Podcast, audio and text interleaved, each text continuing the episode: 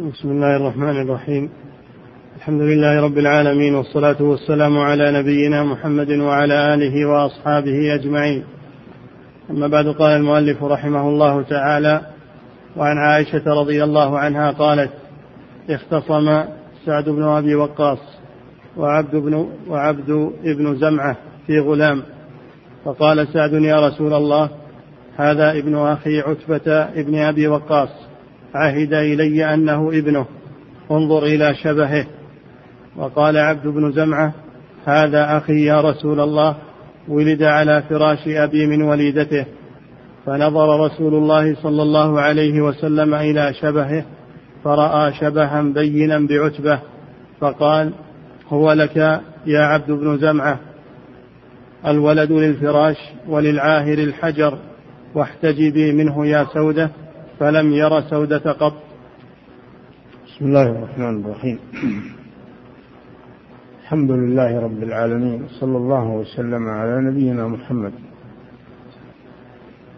على آله وأصحابه أجمعين. هذا الحديث وما بعده في بيان ما يلحق به النسب. إذا كان هناك شخص مجهول مجهول النسب واختلف فيه المدعون كل يدعي أنه تبع تبعا له. النبي صلى الله عليه وسلم وضع قواعد في هذا.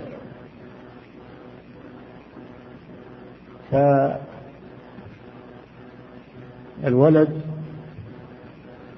أول ما يلحق بالفراش يلحق بالزوج يلحق بزوج المرأة التي ولدت هذا المولود وهي في عصمته.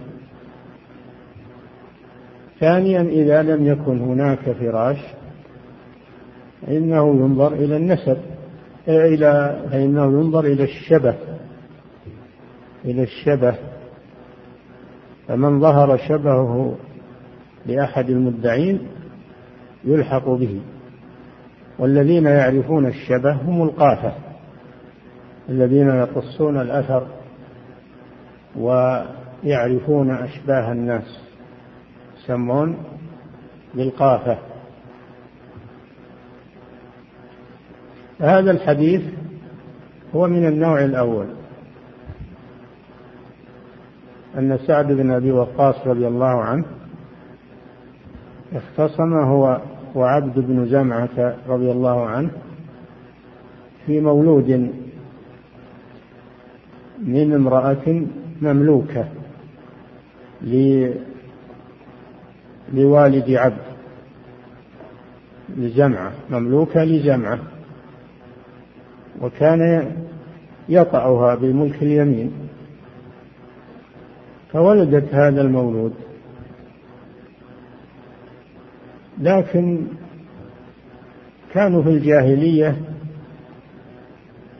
يؤجرون الجواري للزنا ويأخذون من كسبهن. ولهذا قال الله جل وعلا ولا تكرهوا فتياتكم. يعني المملوكات هذا على ما كان في الجاهلية على البغاء. إن أردنا تحصنا لتبتغوا عرض الحياة الدنيا. ونهى النبي صلى الله عليه وسلم عن مهر البغي فهو حرام. نهى عن مهر البغي عن ثمن الكلب ومهر البغي وحلوان الكاهن. فلما كان عتبة بن أبي وقاص أخو سعد رضي الله عنه كان قد فجر بهذه الجارية في الجاهلية فجر بها في الجاهلية. على ما كانت عادتهم أوصى أخاه سعدا بأن هذا الولد له. فطالب به سعد بناء على وصية أخيه. وأيضا وجود الشبه فإن فيه شبها من عتبة بن أبي وقاص. ولهذا قال سعد رضي الله عنه للنبي صلى الله عليه وسلم انظر إلى شبهه. وقال عبد بن زمعة هو أخي ولد على فراش أبي بالتسري فهذا يدعي أن هذا يدعي الشبه وهذا يدعي الفراش. الفراش أقوى. فحكم به صلى الله عليه وسلم لعبد بن زمعة وقال الولد للفراش. يعني لمن كانت لمن كانت زوجة له. وللعاهر يعني الزانية الحجر وهو الرجم وقيل الحجر معناه الخيبة والخسارة ولها الخسارة والخيبة. ثم قال صلى الله عليه وسلم احتجبي منه يا سودة. سودة بنت زمعة أم المؤمنين. أم المؤمنين.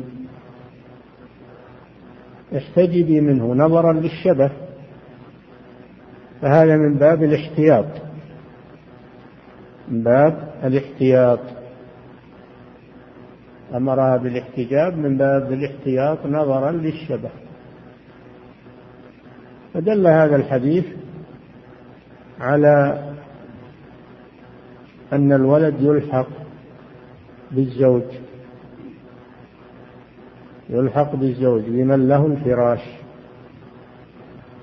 وكذلك يلحق بالسيد الذي يتسرى بأمته لأن التسري مثل بل هو أقوى من عقد النكاح. يقول ملك اليمين وهو أقوى من عقد النكاح. فالولد يكون للوطء الشرعي بنكاح أو بتسر. فدل على أن أقوى ما يلحق به النسب هو الفراش. وإن كان فيه شبه لغير صاحب الفراش فالفراش مقدم مقدم على غيره. ولكن نظرا لوجود الشبه النبي صلى الله عليه وسلم أمر سودة أن تحتجب منه. مع أنه ألحقه بأبيها. ولكن هذا من باب الاحتياط. فدل هذا الحديث على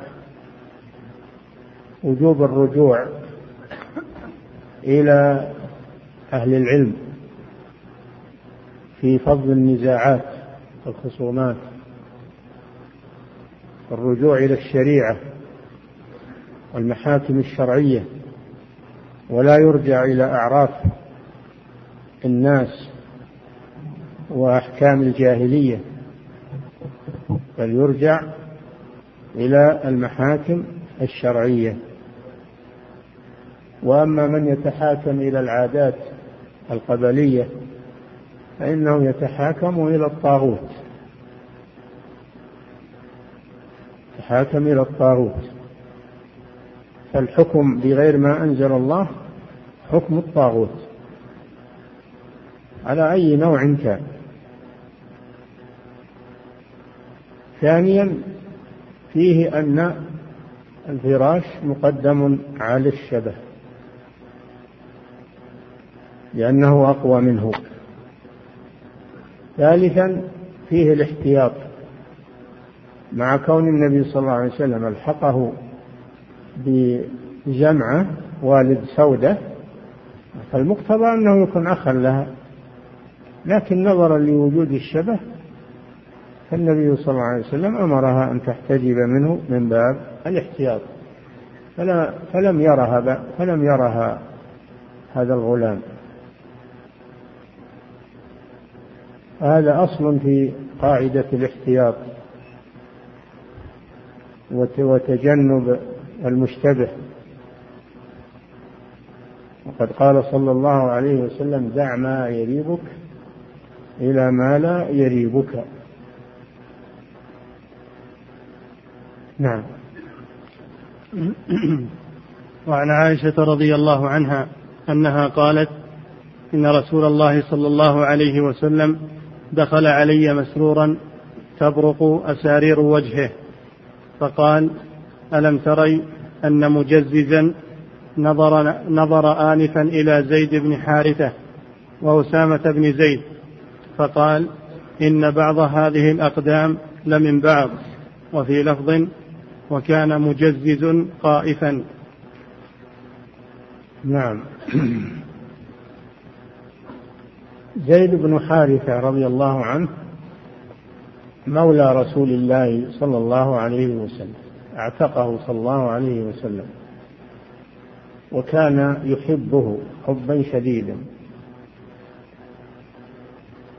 تزوج من أم أيمن الحبشية مولاة رسول الله صلى الله عليه وسلم التي ورثها من أبيه عبد الله بن عبد المطلب. أم أيمن الحبشية. تزوجها زيد بن حارثة. فولدت له أسامة بن زيد. وكان زيد أبيض شديد البياض. وكان أسامة أسود. فتكلم الناس. الناس عندهم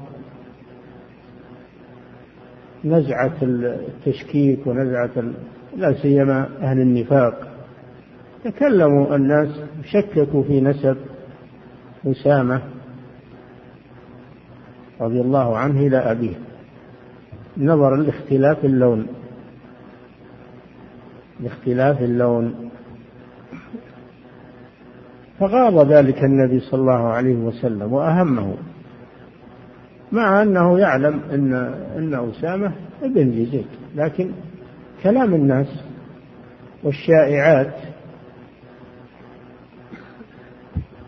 فجاء الله بالفرج جاء طائف يعرف الأقدام ويعرف الشبه وكان زيد وأسامة ملتحفين بقطيفة وظاهرة أقدامهما. فنظر إليهما مجزز المدلج. فقال الله أكبر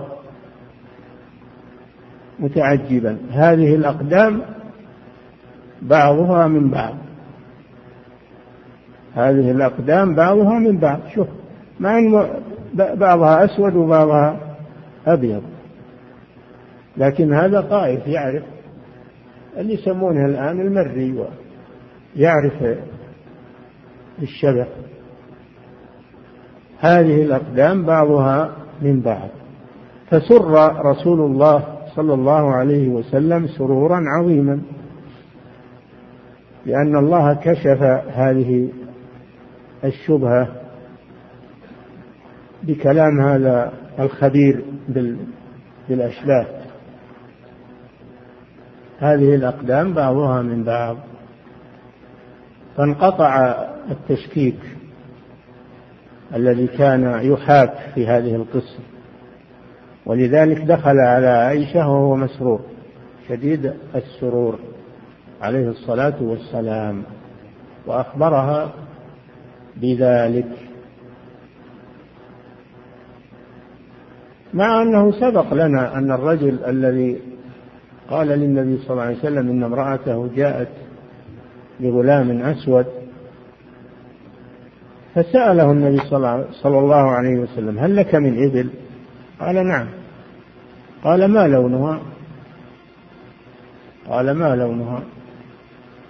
قال حمر. بيض آه، إبل حمر. قال هل فيها من أورق؟ يعني يخالفها في اللون؟ قال نعم.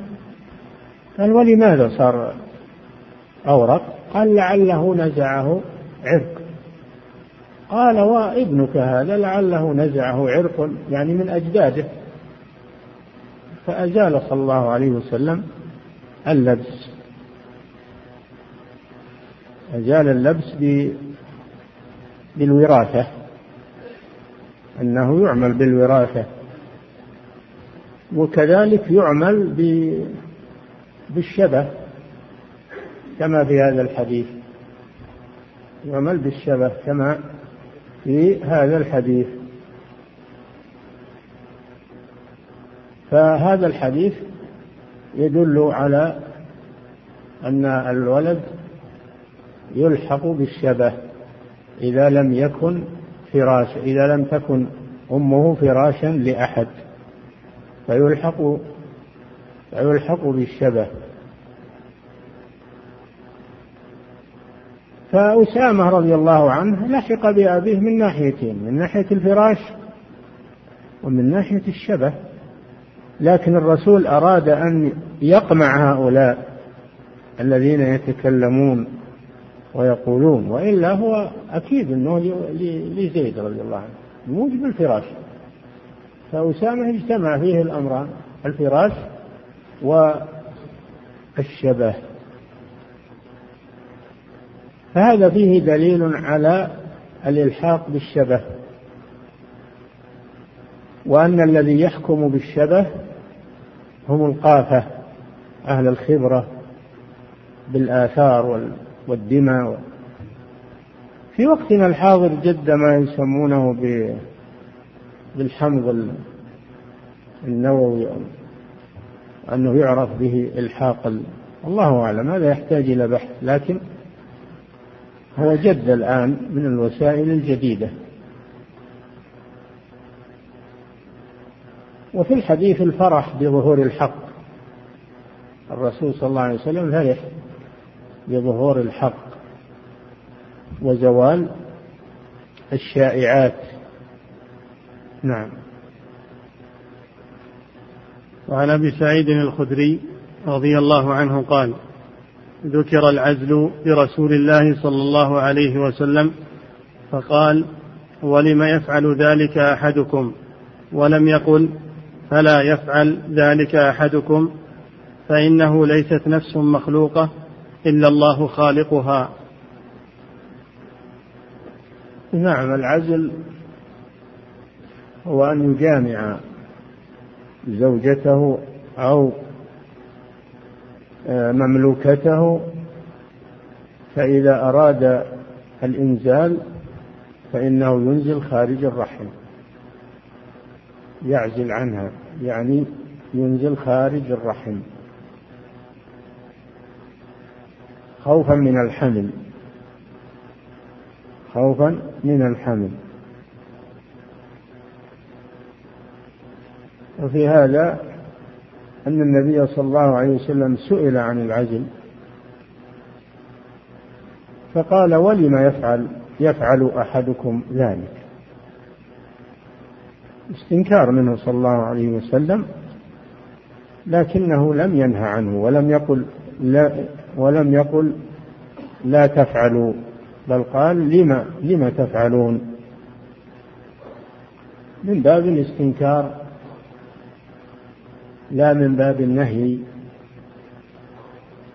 فدل على أن العزل جائز لكن الأحسن تركه. ودل على أن العزل لا يمنع من الحمل. إذا أراده الله إذا أراده الله فإن الحمل يحصل لتسرب الماء ولو لم يعلم الزوج. إذا أراد الله أن يخلق شيئا خلقه مهما فعلنا من من الأسباب. فالعزل لا يمنع الحمل.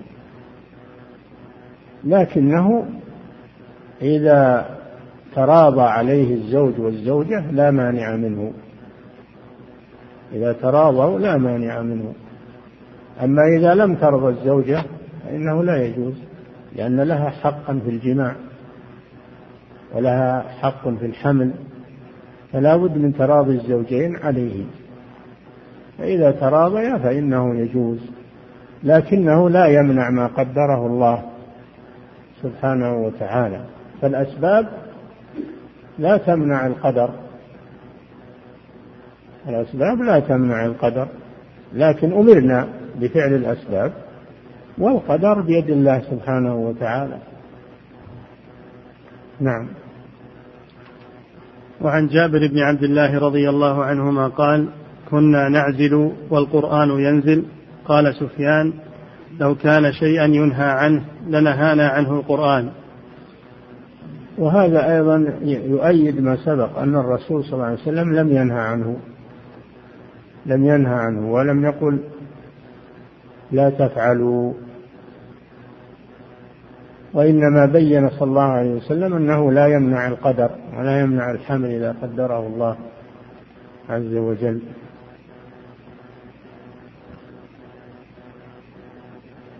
فهذا يؤيد الحديث السابق عن جابر رضي الله عنه قال كنا نعزل والقرآن ينزل. هذا فيه الاحتجاج بالتقرير. وأنتم تعرفون أن أن السنة إن ما ثبت عن النبي صلى الله عليه وسلم من قول أو فعل أو تقرير هذا من التقرير. وكون القرآن ينزل وهم يعزلون ولم ينههم دليل على جوازه. لو كان لو كان ممنوعا لا منع منه القرآن لأن الله يعلم كل شيء. وهذا جواب لمن قال إن الرسول لم يعلم. ولذلك لم يمنعهم من العزل لأنه لا يعلم. نقول نعم الرسول لا يعلم لكن الله يعلم. فلو كان العزل ممنوعا لأوحى الله إلى رسوله صلى الله عليه وسلم بمنعه. إذا فالعزل جائز ولكنه لا يمنع من قدر الله سبحانه وتعالى ولا بد أن يكون برضا الزوجة لئلا يجحف في حقها. نعم.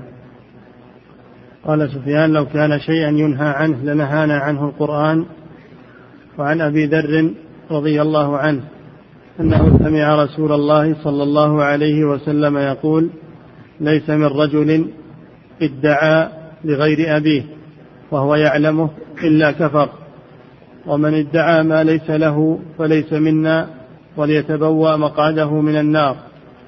ومن دعا رجلا بالكفر أو قال عدو الله وليس كذلك إلا حار عليه. كذا عند مسلم وللبخاري نحوه. أعيد الحديث. عن أبي ذر رضي الله عنه أنه سمع رسول الله صلى الله عليه وسلم يقول ليس من رجل ادعى لغير أبيه وهو يعلمه إلا كفر. نعم. ومن ادعى ما ليس له فليس منا وليتبوأ مقعده من النار. ومن دعا رجلا بالكفر أو قال عدو الله وليس كذلك إلا حار عليه. كذا عند مسلم وللبخاري نحوه. نعم هذا الحديث أيضا يتعلق بالنسب. وهو أنه لا يجوز لمن يعلم نسبه أن ينتسب إلى غير أبيه. فإن انتسب إلى غير أبيه فإنه يكفر. والمراد الكفر الأصغر. ليس المراد أن يخرج من الملة لكن المراد الكفر الأصغر. فهو من باب الوعيد الشديد. على أنه لا يجوز للإنسان أن يتبرأ من نسبه وينتسب إلى غير أبيه أو إلى غير قبيلته لأن هذا يلزم عليه محاذير. يلزم عليه المحرمية. فيكون النساء لا تحتجب. النساء الذين التحق بهم لا يحتجبن عنه وليس منهم ليس منهم. وأيضا الإرث يصير الإرث إلى غير مستحقه. يكون الإرث إلى غير مستحقه. أيضا المحرمية يكون محرم للنساء ليس ليس هو من أقاربهن. ويلزم عليه محاريم ولذلك سماه النبي صلى الله عليه وسلم كفرا. والأولى أن يساق الحديث ولا يفسر لأن هذا أبلغ في الوعيد. أما إذا فسرته وقلت هذا كفر أصغر أو المراد كفر النعمة هذا يتساهل فيه الناس. فالأولى أن تريده كما جاء ولا تفسره عند الناس. أما تفسيره عند العلماء وعند طلبة العلم ما في بأس. أما أمام الناس يقول لهم كذا هذا كفر أصغر هذا كفر نعمة هم يتساهلون في هذا. فيمر الحديث كما جاء عنه صلى الله عليه وسلم. فهذا فيه تحريم الانتساب إلى غير نسبه الصحيح وهو يعلم. أما إذا كان يجهل فإنه لا حرج عليه في ذلك لأنه لم يتعمد. إذا كان يجهل نسبه فإنه لا حرج. أما إذا كان يعلم نسبه وتبرأ منه وادعى غيره فهذا هو الذي عليه الوعيد. ويقع كثير من الناس اليوم في هذا بسبب الطمع في الدنيا. يروح لم دولة ويحط له والد غير أبيه من أجل يحصل على وظيفة يحصل على تابعية يحصل على كذا. كثيرا ما يسأل عن هذا. هذا خطير جدا. خطير جدا. عليه هذا الوعيد. ثانيا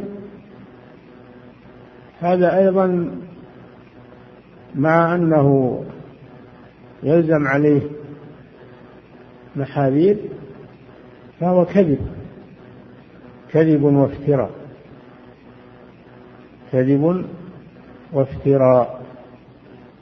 واحتيال محرم. فلا يجوز.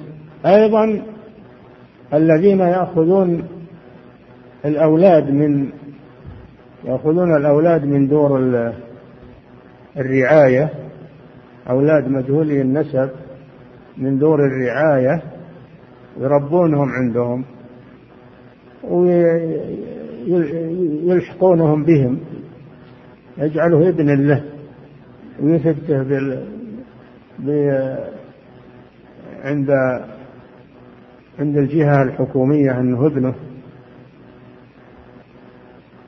هذا غلط ولا يجوز. وكونه رباه وأحسن إليه يثاب على هذا يؤجر عليه. أما أنه يدعيه ويقول هذا من الإحسان إليه وهذا أنا أبجبر بخاطره هذا ما يجوز. ما يجوز هذا. ما يجوز تدخل في ذريتك من ليس منهم ويدخل على بناتك وعلى محارمك. ويحصل بذلك ما ويرث وهو ليس بوارث. هذا فيه محاذير عظيمة. فلا يجوز للإنسان نفسه أنه ينتسب إلى غير أبيه وهو يعلم ولا إلى غير قبيلته وهو يعلم. ولا يجوز للإنسان أن يلحق به من ليس من أولاده بحجة العاطفة والإحسان. هذا أمر محرم كبيرة من كبائر الذنوب. لا يجوز مثل هذا العمل.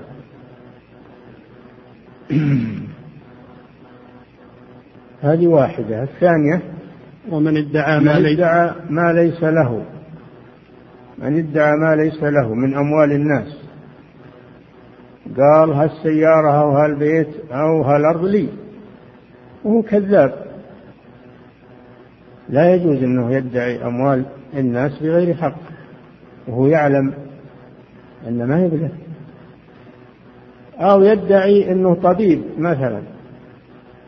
يعالج وهو غير طبيب ولا يحسن الطب من أجل يستنزف أموال الناس. هذا لا يجوز ادعى ما ليس له.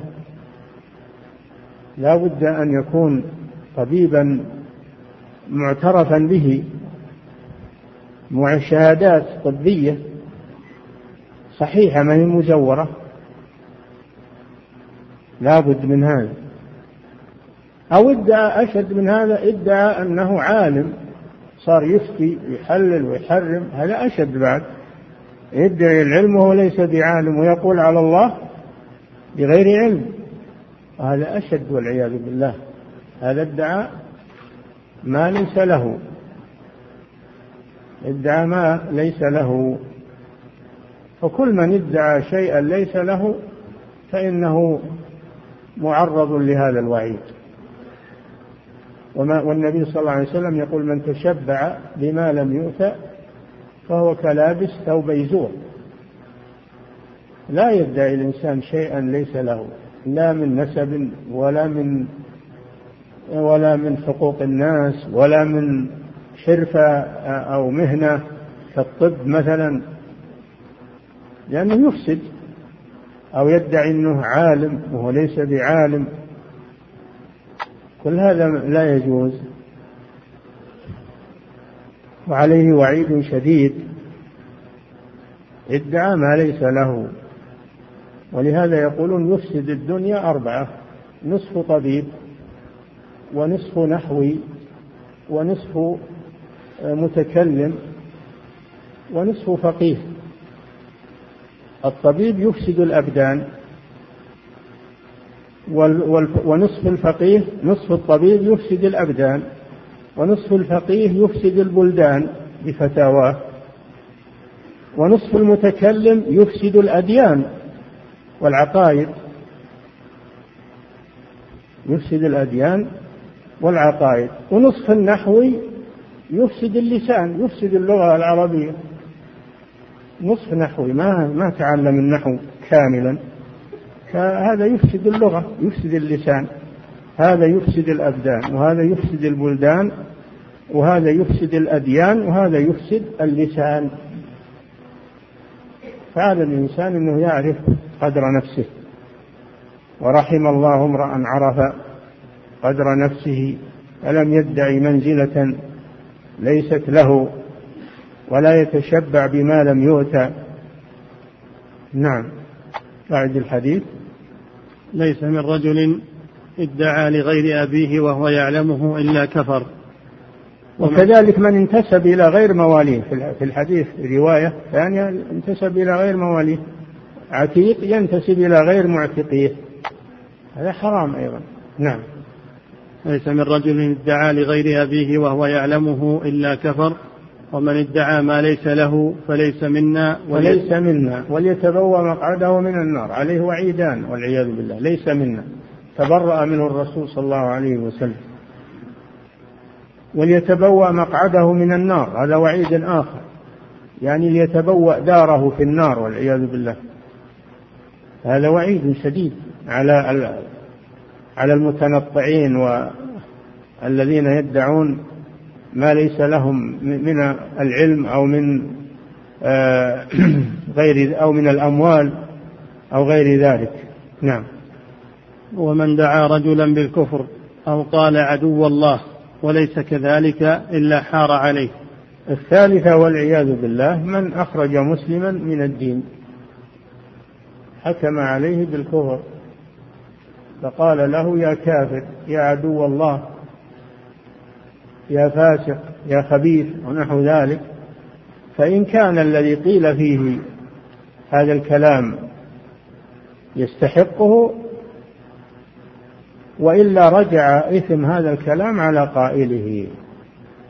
رجع إثمه على قائله حار عليه يعني رجع عليه إثم كلامه. هذا خطر شديد. فلا يجوز لإنسان أن يكفر الناس. المسلمين ويطعن في أديانهم. ومن دخل في الإسلام لم يخرج منه إلا بناقض من نواقض الإسلام المعروف.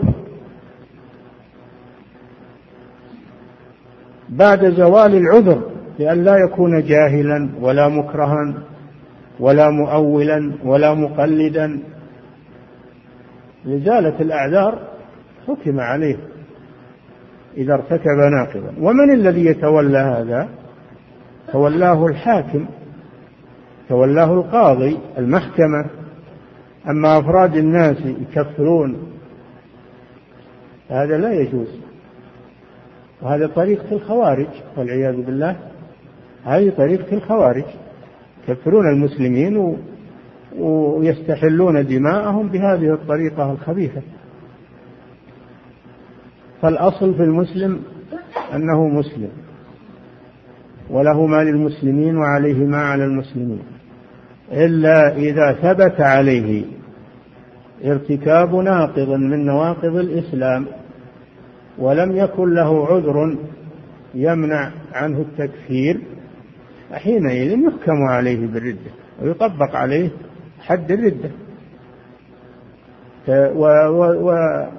وتفصل منه زوجته ولا يورث ولا يرث ولا يدفن في مقابر المسلمين الأمر خطير جدا.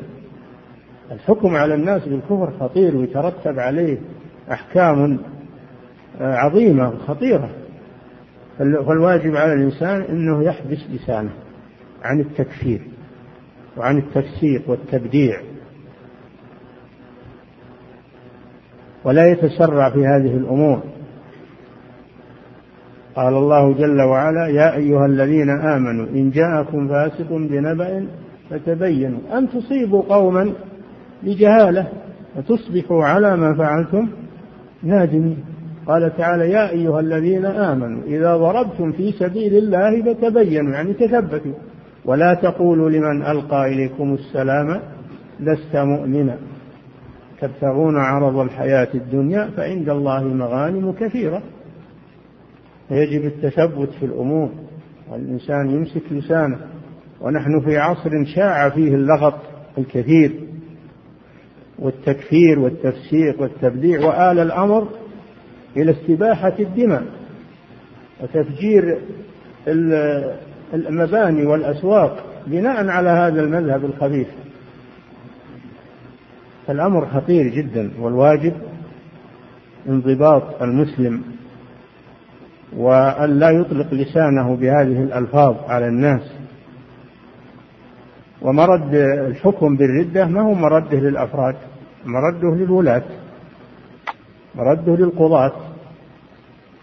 هم الذين يحكمون بهذه الأمور ويطبقون الحكم على من يستحقه. أما يجي واحد يحكم على الناس بالكفر فهذا أمر خطير. وهذا إذا كان من صدر عليه الكلام لا يستحقه رجع على قائله فباء به والعياذ بالله باء بهذا الكلام. لا يذهب هدرا هذا الكلام يروح كلام يحفظ ويدون. فإن كان الذي صدر في حقه يستحقه فهذا حقه وإن لم يكن كذلك فإنه يرجع على قائله ويسأل عنه يوم القيامة. فالأمر خطير على الإنسان أن يحفظ لسانه من هذه الأمور وهو في عافية والحمد لله. نعم. ومن دعا رجلا بالكفر أو قال عدو الله وليس كذلك إلا حار عليه كذا عند مسلم وللبخاري نحوه. نعم هذا الحديث فيه ثلاث مسائل. الأولى الانتساب إلى غير نسب الإنسان وهو يعلم هذا؟ لأي غرض كان من الأغراض. حتى ولو أن أباك كافر ما يجوز لك تنفصل منه وتقول ما هو بولي وله كافر هو أبوك. هو أبوك ولو كان كافرا. فكيف إذا كان مسلما؟ نعم. والثانية أن الإنسان لا يدعي ما ليس له من الحقوق والصفات ولا سيما إذا ترتب على دعواه إضرار بالناس.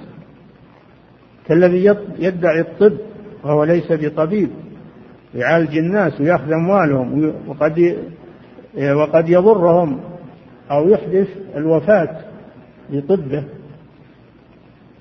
لا يجوز له هذا.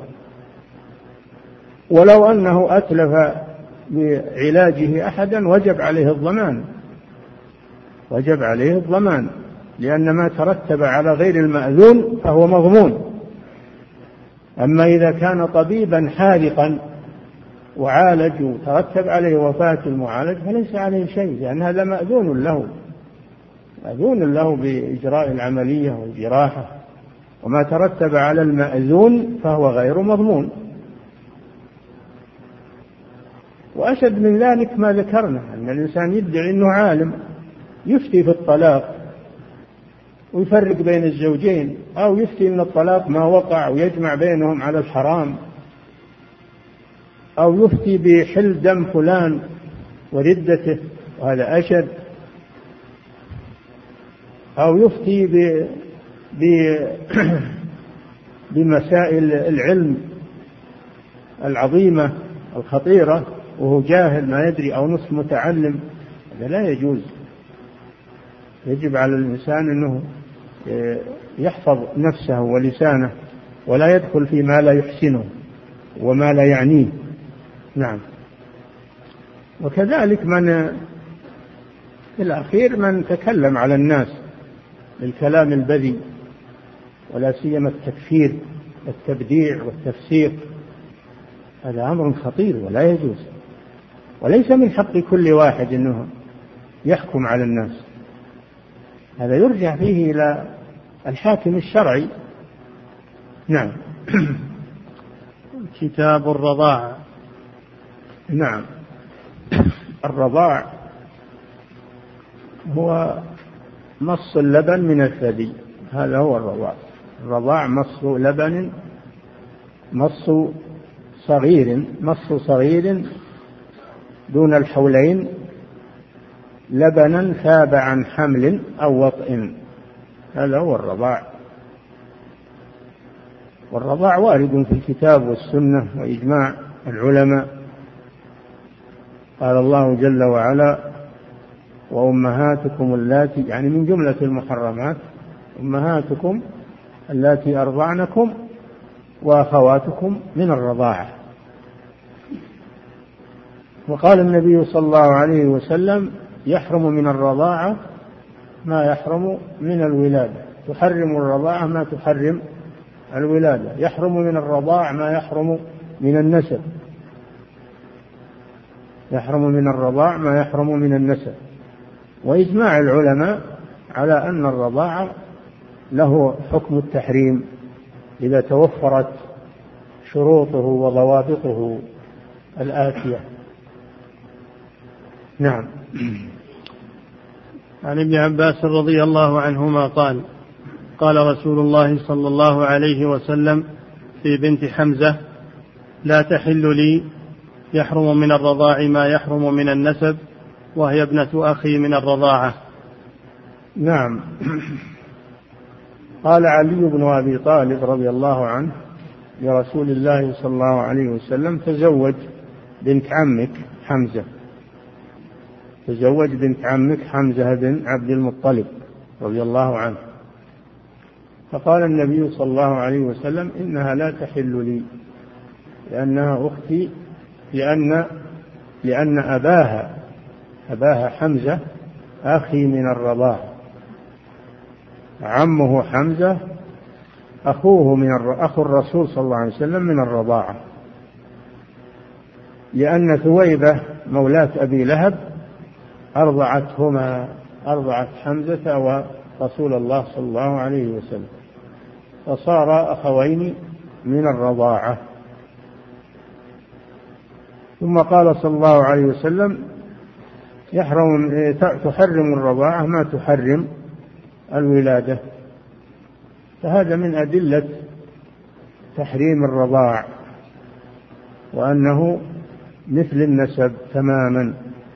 لكن مثل النسب في أشياء وليس في كل الأشياء.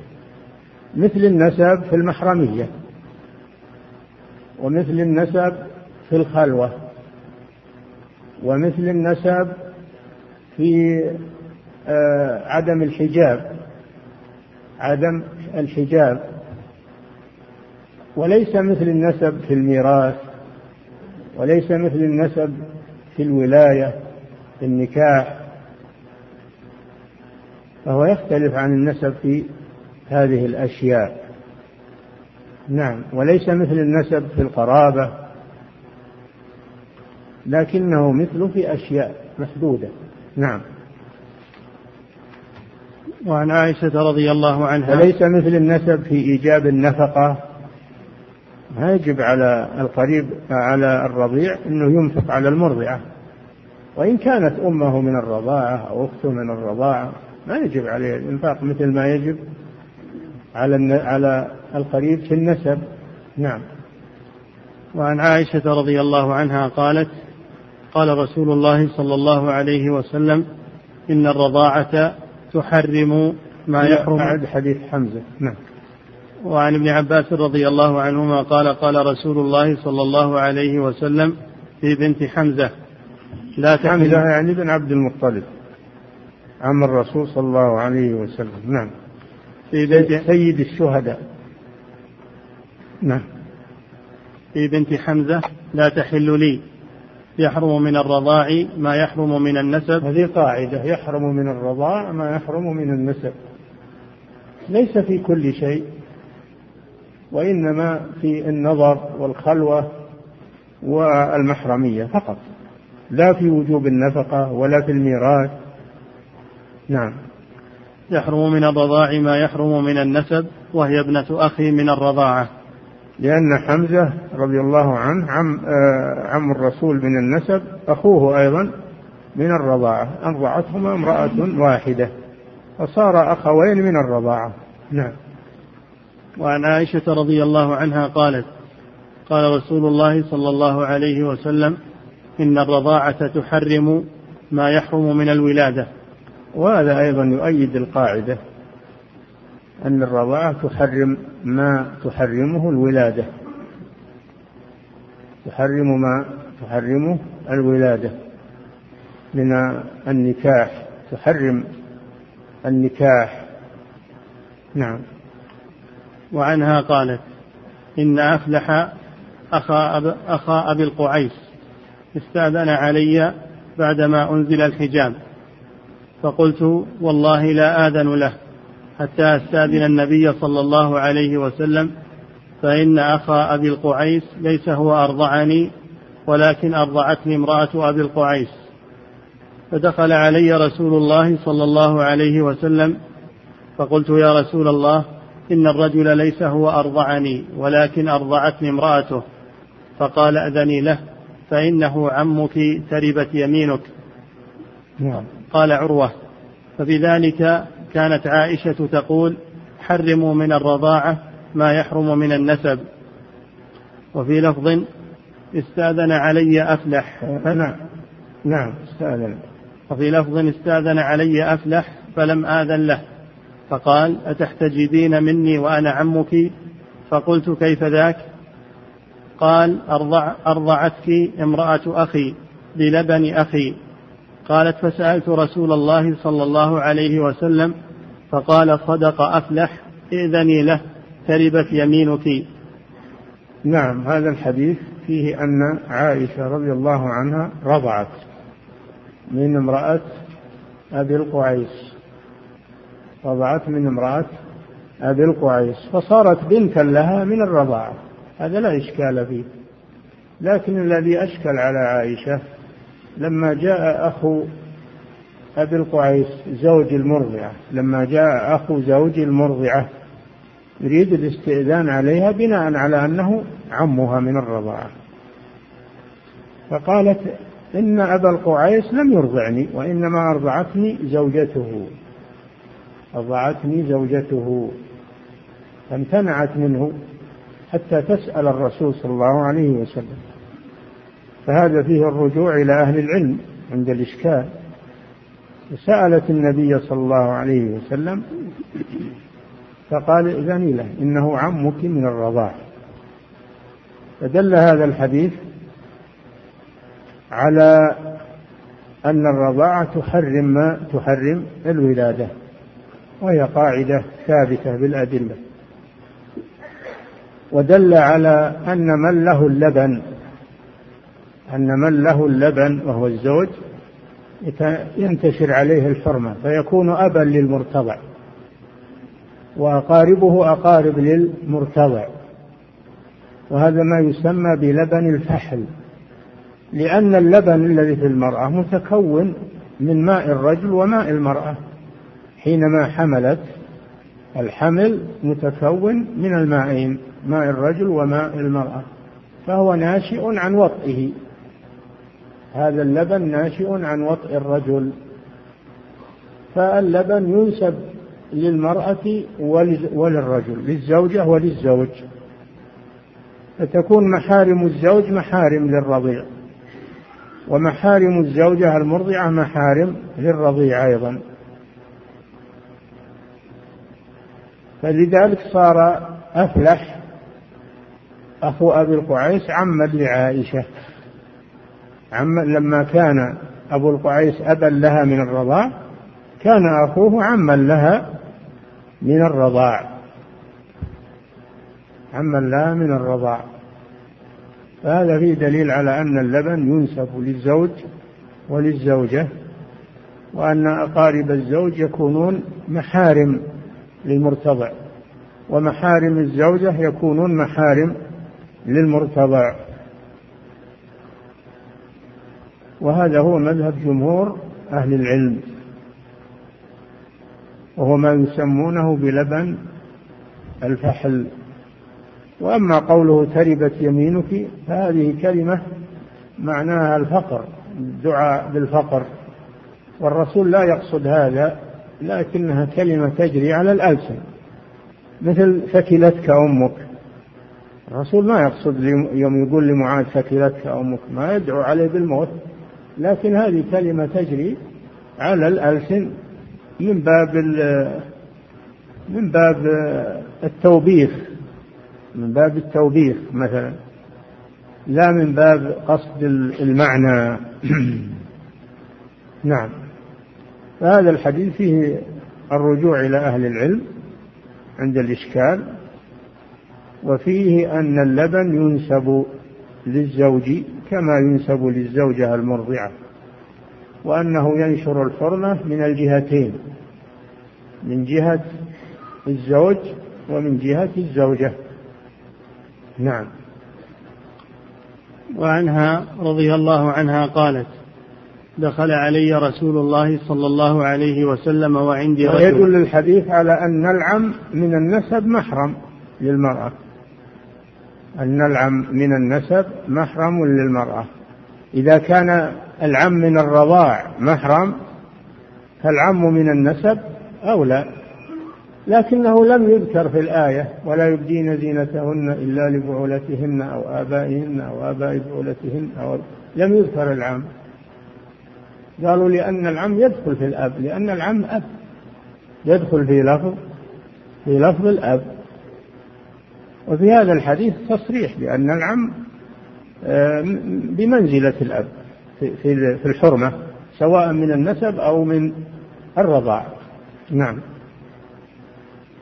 وعنها رضي الله عنها قالت دخل علي رسول الله صلى الله عليه وسلم وعندي رجل فقال يا عائشة من هذا؟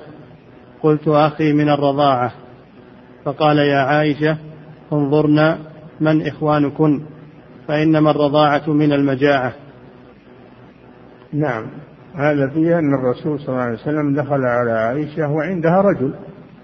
استغرب النبي صلى الله عليه وسلم وجود هذا الرجل عندها وحده خالية به. استغرب هذا فسألها. هذا فيه التثبت. الرسول ما استعجل. ما استعجل الرسول صلى الله عليه وسلم بل تثبت. قال من هذا؟ قالت أخي من الرضاعة. فالنبي صلى الله عليه وسلم أقرها على ذلك لكن لكن أمرها بالتأكد من شروط الرضاع من شروط الرضاع لأن الرضاع المحرم له شروط. أحدها أن يكون الرضاع في الحولين فإن كان الرضاع بعد الحولين لم يحرم. يكون الرضاع في الحولين. إنما الرضاعة من المجاعة. يعني إذا كان الطفل لا يتغذى إلا باللبن فإنه يحرم. وهذا إنما يكون في الحولين. أما إذا زاد عن الحولين فإنه يأكل الطعام. وقد يستغني بالطعام عن اللبن أو يشرب اللبن مع الطعام. فلا, فلا تحريم بعد الحولين. ولو أرضعته آه، حول ثالث أو نصف سنة أو شهر ما يدخل هذا في التحريم. التحريم محدود بالحولين لأن الله قال والوالدات يرضعن أولادهن حولين كاملين لمن أراد أن يتم الرضاعة فدل على أن نهاية الرضاعة إلى الحولين وأنه لا رضاع بعد الحولين. لا رضاع بعد الحولين لأن الطفل يستغني بالطعام. عن اللبن. والرضاع الذي يحرم هو ما يغني عن الطعام. وذلك لا يكون إلا في الحولين. هذا فيه شرط من شروط تحريم الرضاع وهو أن يكون في الحولين. وأخذوا منه تحريم وأخذوا منه أن أن إرضاع الكبير لا ينشر الحرمة. إرضاع الكبير وهو الخارج عن الحولين. لا ينشر الحرمة ولا حكم له لأن الرسول صلى الله عليه وسلم حدده بالمجاعة.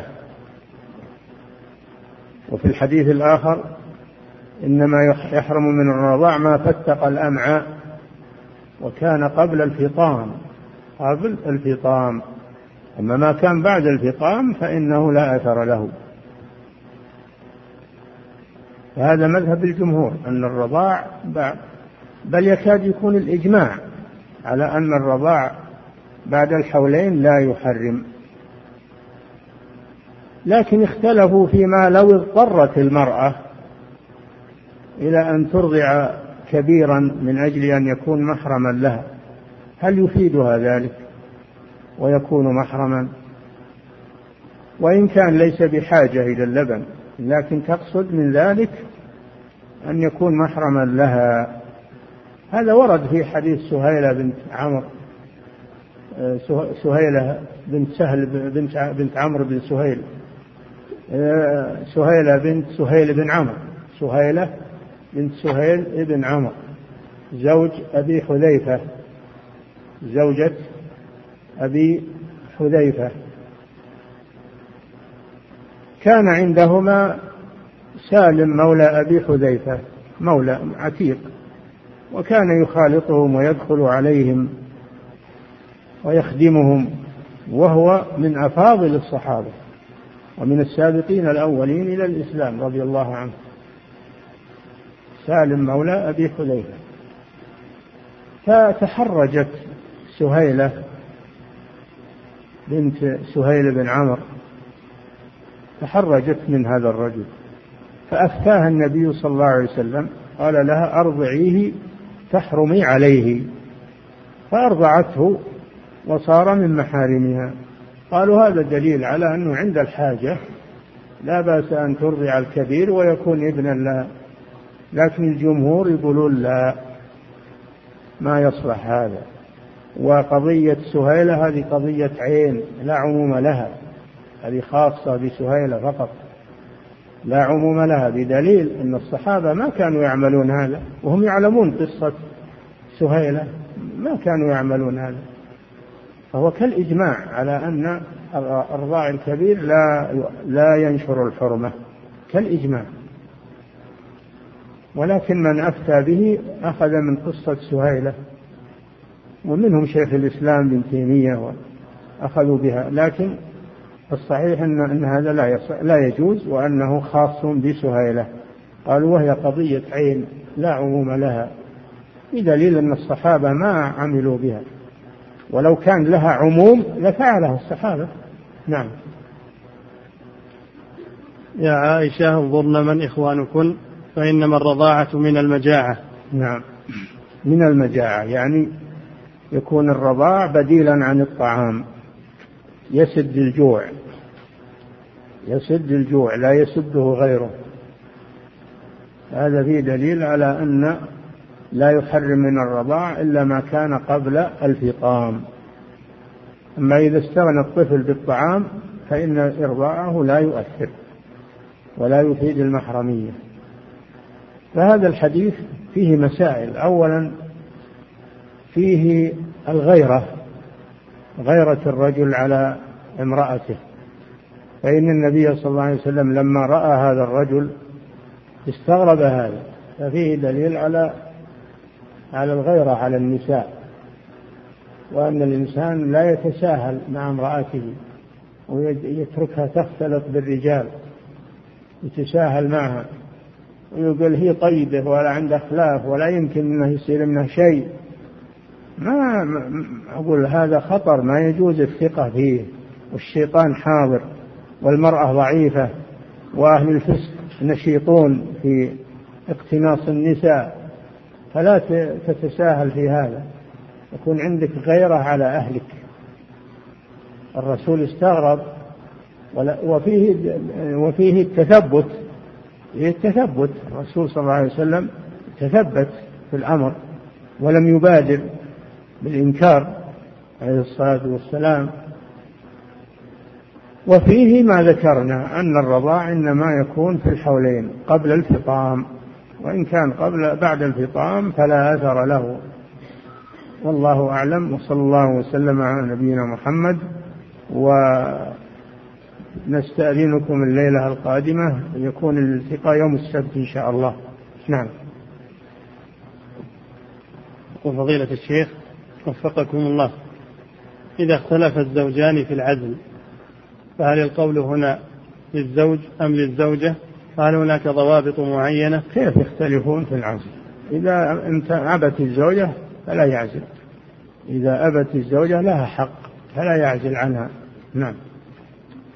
يقول فضيلة الشيخ وفقكم الله إذا طلبت مني زوجتي أن أعزل وأنا أرفض ذلك فهل يلحقني ذنب برفضي؟ إي نعم. شوفوا إذا كان القصد منه الشائعة الآن اللي هي تحديد النسل وكراهية النسل القصد من العزل هو التأثر بهذه الدسيسة الخبيثة وهي تحديد النسل فلا يجوز العزل بل يجب رفض هذه الفكرة الابتعاد عنها. نعم.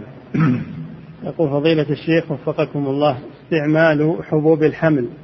وكذلك استعمال الواقي الذكري. هل تقاس على العزل؟ الواقي الذكري هو العزل نعم. وأما الحبوب فهذه يستشار فيها الطبيب. إذا كانت الحبوب لا تقطع الحمل ما تقطع الحمل وإنما تؤجله فقط للحاجة فلا بأس. تؤجل الحمل عن المرأة لأجل الحاجة من أجل تغذي طفلها الرضيع أو أنها مريضة ما تتحمل. تكرر الحمل في وقت متقارب وتأخذ ما ينظم الحمل فهذا لا بأس به بعد استشارة الطبيب. نعم. يقول فضيلة الشيخ وفقكم الله من قال لشخص يا عدو الله ورسوله والسبب أنه تارك للصلاة فهل هذا داخل في الوعيد؟ إذا كان تاركا للصلاة فهو عدو لله ورسوله يعني تارك الصلاة كافر. والكافر عدو لله. الله جل وعلا يقول فإن الله عدو للكافرين. نعم. يقول فضيلة الشيخ. لكن يجب أن تتثبت. هل هو تارك للصلاة نهائيا؟ أو أنه تارك لصلاة الجماعة فقط وهو يصلي؟ يجب أنك تتثبت في أمره. أو أن الناس قالوا لك أنه ما يصلي وأنت ما عندك ما شفته ولا تدري. تأخذ كلام الناس؟ لا. ما تأخذ كلام الناس. الناس عندهم تغرب وعندهم فأنت تثبت في هذا الأمر. نعم. يقول فضيلة الشيخ وفقكم الله هل يستدل بحديث اختصام سعد بن أبي وقاص في الغلام هل يستدل به على وجوب الحجاب وهو غطاء الوجه من قول النبي صلى الله عليه وسلم واحتجبي منه يا سودة ما في شك. أنه في دليل على الحجاب. في دليل على الحجاب. الحجاب كان في أول الإسلام لم يفرض وكان الرجال ينظرون إلى النساء. ثم نزل الحجاب وفرض الحجاب ونسخ إباحة النظر. فالذين يهرجون على الناس على الناس اليوم يجيبون الأدلة اللي فيها النظر إلى المرأة وفي كذا هذا محمول على أنه قبل النسخ على أنه قبل النسخ. هم يأخذونه قضية مسلمة لأجل يلبسون على الناس. نعم. يقول فضيلة الشيخ وفقكم الله انتساب البعض إلى قبيلة معينة ودخولهم مع القبيلة هل يدخل في الانتساب إلى غير الأب؟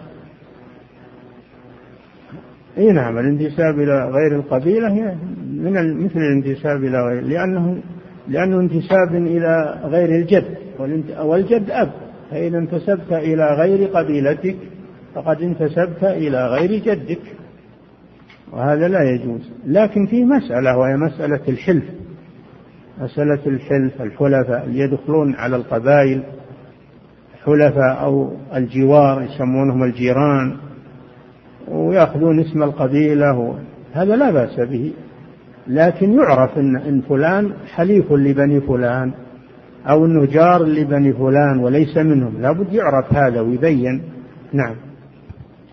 يقول فضيلة الشيخ وفقكم الله إذا انتسب الرجل إلى قبيلة غير قبيلته من باب التقية فهل يدخل هذا في الوعيد؟ ما ندري وش التقية وش تقية عنه؟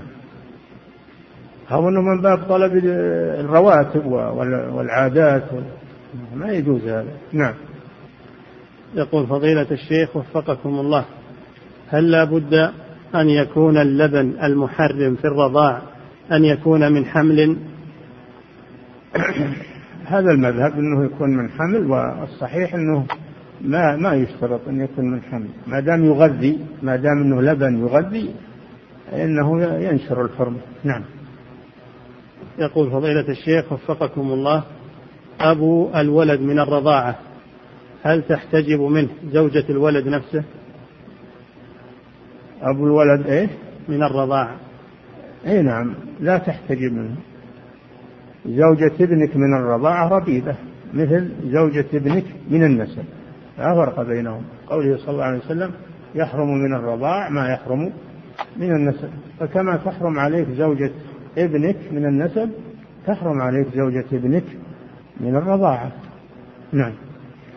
يقول فضيلة الشيخ وفقكم الله ما هو ضابط الرضعة؟ وهل لا بد أن تكون في هذا سيأتي إن شاء الله. سيأتي في الدرس القادم. نعم. يقول فضيلة الشيخ وفقكم الله إذا أسلم ولد وأب إذا أسلم ولد وأبواه وأبواه من دون المسلمين أو ليس بمسلمين. إذا أسلم ولد وأبواه من غير المسلمين.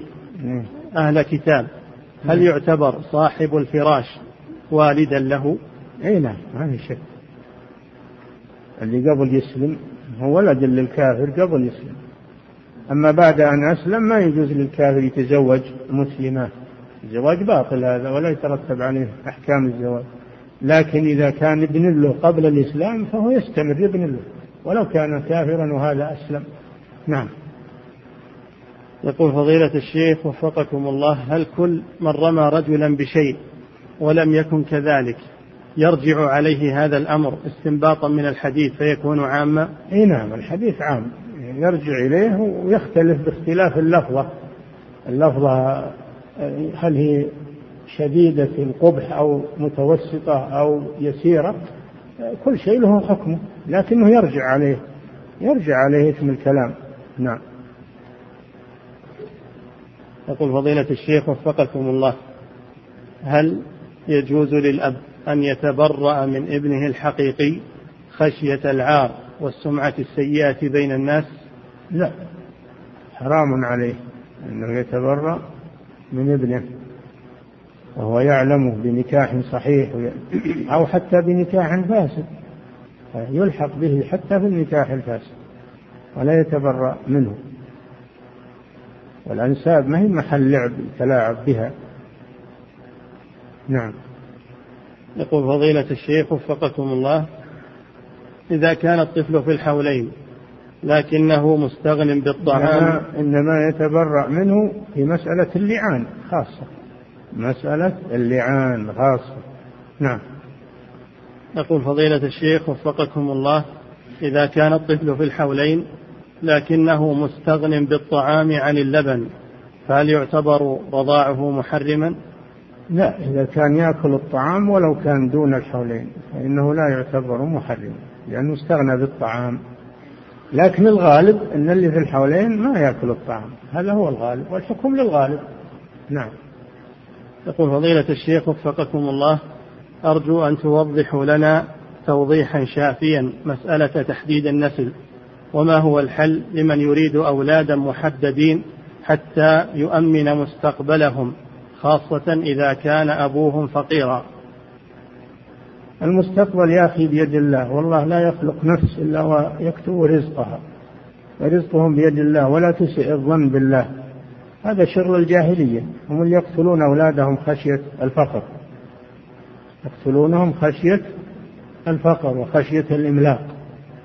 فأحسن الظن بالله عز وجل ورزقهم على الله ما هو عليك لكن هذه دعاية من أهل الكفر دسوها على المسلمين فانقلت على ضعاف العقول وضعاف الإيمان.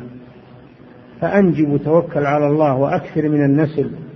والنبي صلى الله عليه وسلم يقول تزوجوا الولود فإني مكاثر بكم الأمم والرزق لا يهمك هذا بيد الله سبحانه وتعالى والمستقبل بيد الله عز وجل. نعم. فأرجو أن ترفضوا هذه الدعاية وأن تحاربوها. نعم. يقول فضيلة الشيخ وفقكم الله رجل مجهول النسب. نعم. رجل مجهول النسب كبر في أحد بلاد الكفر وتحت رعاية أحد العائلات في تلك البلد الكافرة. وهو ينادي من وهو ينادي من كفله بأمي وأبي ثم أسلم. فما العمل مع هؤلاء؟ هل يجوز له أن يناديهم بهذه الصفة أبي وأمي؟ لا. ما يجوز له هذا. ما ينتسب إلى غير أبيه إلى غير أمه نعم. وهل المرأة التي قامت برعايته تلك السنوات تعتبر حراما عليه ومحرما له؟ لا. أجنبية منه. إلا إن كانت أرضعته وهو صغير يكون ابنا لها من الرضاع. أما مجرد التربية فما يكون ابنا لها. نعم. يقول فضيلة الشيخ وفقكم الله هناك ابن عم لنا قد انتسب إلى غيرنا فما هو الواجب نحوه إذا رفض الرجوع إلينا؟ الواجب نصيحته وذكر الأدلة على التحذير من عمله هذا فإن استجاب وإلا برئت ذمتكم وتحمل المسؤولية هو أمام الله سبحانه وتعالى. نعم. يقول فضيلة الشيخ وفقكم الله ما هو الراجح في مسألة الأخذ بالحمض النووي؟ هل هو معتبر أم لا؟ هذا يحتاج إلى دراسة. هذا شيء جديد يحتاج إلى دراسة. هم الآن يعملون به. هم الآن يعملون به. أنا ما أدري يعني يحتاج إلى دراسة. نعم. يقول فضيلة الشيخ وفقكم الله هذه امرأة تقول إنها تقيم في بلاد الكفر وتعمل في بيتها مربية للأطفال. هذه هذه إيش؟ امرأة مقيمة في بلاد الكفر. نعم. وتقول إنها تعمل مربية في بيتها للأطفال. فيأتيها الآباء لأخذ أولادهم. علما بأنه لا يكون في بعض الأوقات زوجها موجودا لكنها قد لبست اللباس الشرعي فتسأل هل يجوز ذلك وهل يجوز إدخالهم وهل يجوز لها هذا العمل وهو حضانة الأطفال من الكفار؟ الإحسان إلى الأطفال طيب. الإحسان إلى الأطفال طيب لكن إذا جاءوا يطلبون أولادهم خليهم وراء الباب وتطلع أولادهم لهم. تخرجهم لهم وهم وراء الباب. ما تخليهم يدخلون عليها. نعم. يقول فضيلة الشيخ وفقكم الله هل يلحق بكلمة تربت يمينك أو ثكلتك أمك؟ هل يلحق بها ما يندرج على ألسنة الناس من اللعن وغيره؟ اللعن لا. اللعن ما يجوز والعياذ بالله. لعن المؤمن يقول النبي صلى الله عليه وسلم لعن المؤمن كقتله. فلا يجوز اللعن لأنه كلام قبيح. نعم. يقول فضيلة الشيخ وفقكم الله رجل قد أخذ طفلة من دور الرعاية وهي الآن عمرها ثمانية عشرة سنة. ونخشى إن أخبرناها عن ذلك أن تقتل نفسها. فهل يجوز لنا أن نرضعها الآن فتكون أختا لنا من الرضاعة؟ لا. الرضاع الكبير لا يفيد. الرضاع الكبير لا يفيد لا يصلح. هذا. نعم. يقول فضيلة الشيخ وفقكم الله رجل قد زنى بامرأة فحملت منه ثم تزوجها بعد ذلك فهل هذا الولد يكون لاحقا به لأنه قد اجتمع منه الزنا والفراش الآن؟ لا. الولد ما يتبع إلا بعقد صحيح أو عقد فاسد بشبهة أما بالسفاح والزنا فولد الزنا ما يلحق بأحد من الرجال وإنما يلحق بأمه فقط. نعم. يقول فضيلة الشيخ وفقكم الله إذا رضعت امرأة مع رجل فهل إخوان ذلك الرجل يكونون محارم لها؟ إذا إيش؟ إذا رضعت امرأة مع رجل. لا إخوان الرجل إيش عليهم. يكون الرجل اللي رضع معها أخوها فقط. أما إخوانه ما لهم علاقة. نعم. يقول فضيلة الشيخ وفقكم الله هل حديث إن العزل هو الوأد الخفي. هل هو حديث صحيح؟ نعم حديث صحيح لكنه يدل على الكراهة ما يدل على التحريم. يدل على الكراهة. وإذا كان قصده الخوف من شح الرزق يكون مثل حكم الموؤودة. أما إن كان قصده ما هو بهذا القصد فهذا يكره يكره العزل فقط. أما إن كان يعزل خوفا من شح الرزق فهذا مثل الموؤودة ويحرم هذا. لأن هذا سوء ظن بالله عز وجل وتحديدا للنسل المطلوب تكثيره. نعم. يقول فضيلة الشيخ وفقكم الله إذا كان الرجل وقبيلته كفارا فهل يجوز أن ينتسب لغير أبيه ولغير قبيلته؟ ما يجوز يا أخي ما يجوز أنه ينتسب إلى غير أبيه ولو كان كافرا ولا إلى غير قبيلته وإن كانت كافرة ينتسب إليها. هذا نسبه نعم. يقول فضيلة الشيخ ليس, ليس أبو إبراهيم كافر وإبراهيم الخليل عليه السلام رسول الله. ما تبرع منه؟ قال من تبوي يقول يا أبتي يا أبتي يا أبتي يكرر عليه يا أبتي. وفرعون ونوح عليه السلام ما تبرع من ابنه يا بني اركب معنا. مع أنه مع الكافرين. فما ي... الكفر ما يفرق بين ما, ي... ما الكفر ما يبطل النسب. الكفر لا يبطل النسب. نعم. يقول فضيلة الشيخ وفقكم الله. من است... المرأة التي استؤصل رحمها. محمد صلى الله عليه وسلم محمد بن عبد الله بن عبد المطلب مع أن أباه كافر وأمه كافرة.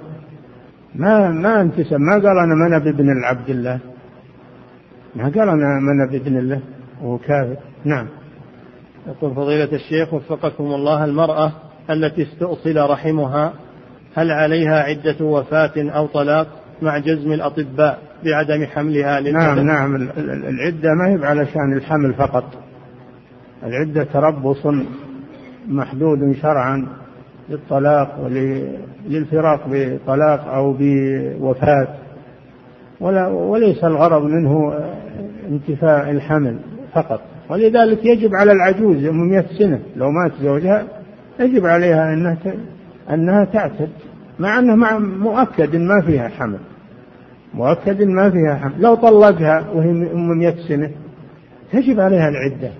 فليس المقصود من العدة هو معرفة براءة الرحم فقط. هذا من المقاصد وليس هو كل المقاصد. نعم. يقول فضيلة الشيخ وفقكم الله سجود التلاوة هل يجوز في وقت النهي؟ نعم لأنه ليس بصلاة وإنما هو عبادة مستقلة تابع للتلاوة تابع للتلاوة. نعم. ويقول فضيلة الشيخ وفقكم الله هل ركعة الوضوء تعتبر من ذوات الأسباب فتجوز في وقت النهي؟ على القول على اللي يقول بأن ذوات الأسباب تفعل في وقت النهي؟ منها ركعتا الوضوء لأن الوضوء سبب. نعم.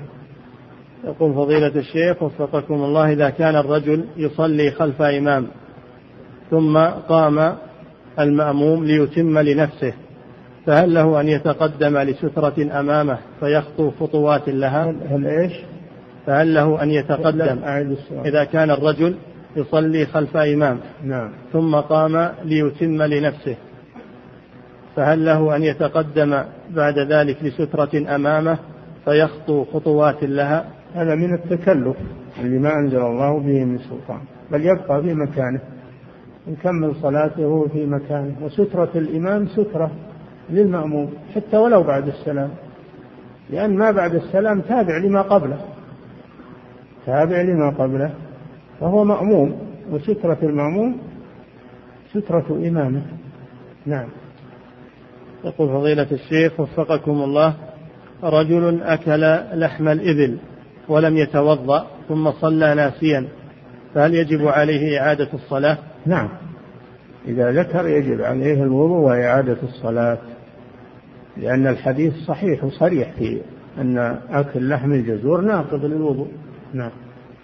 يقول فضيلة الشيخ وفقكم الله في الاعتكاف في رمضان يحتاج الإنسان لشراء طعام وغيره فيتصل بالجوال ليحضر له المطعم العشاء وذلك من داخل المسجد.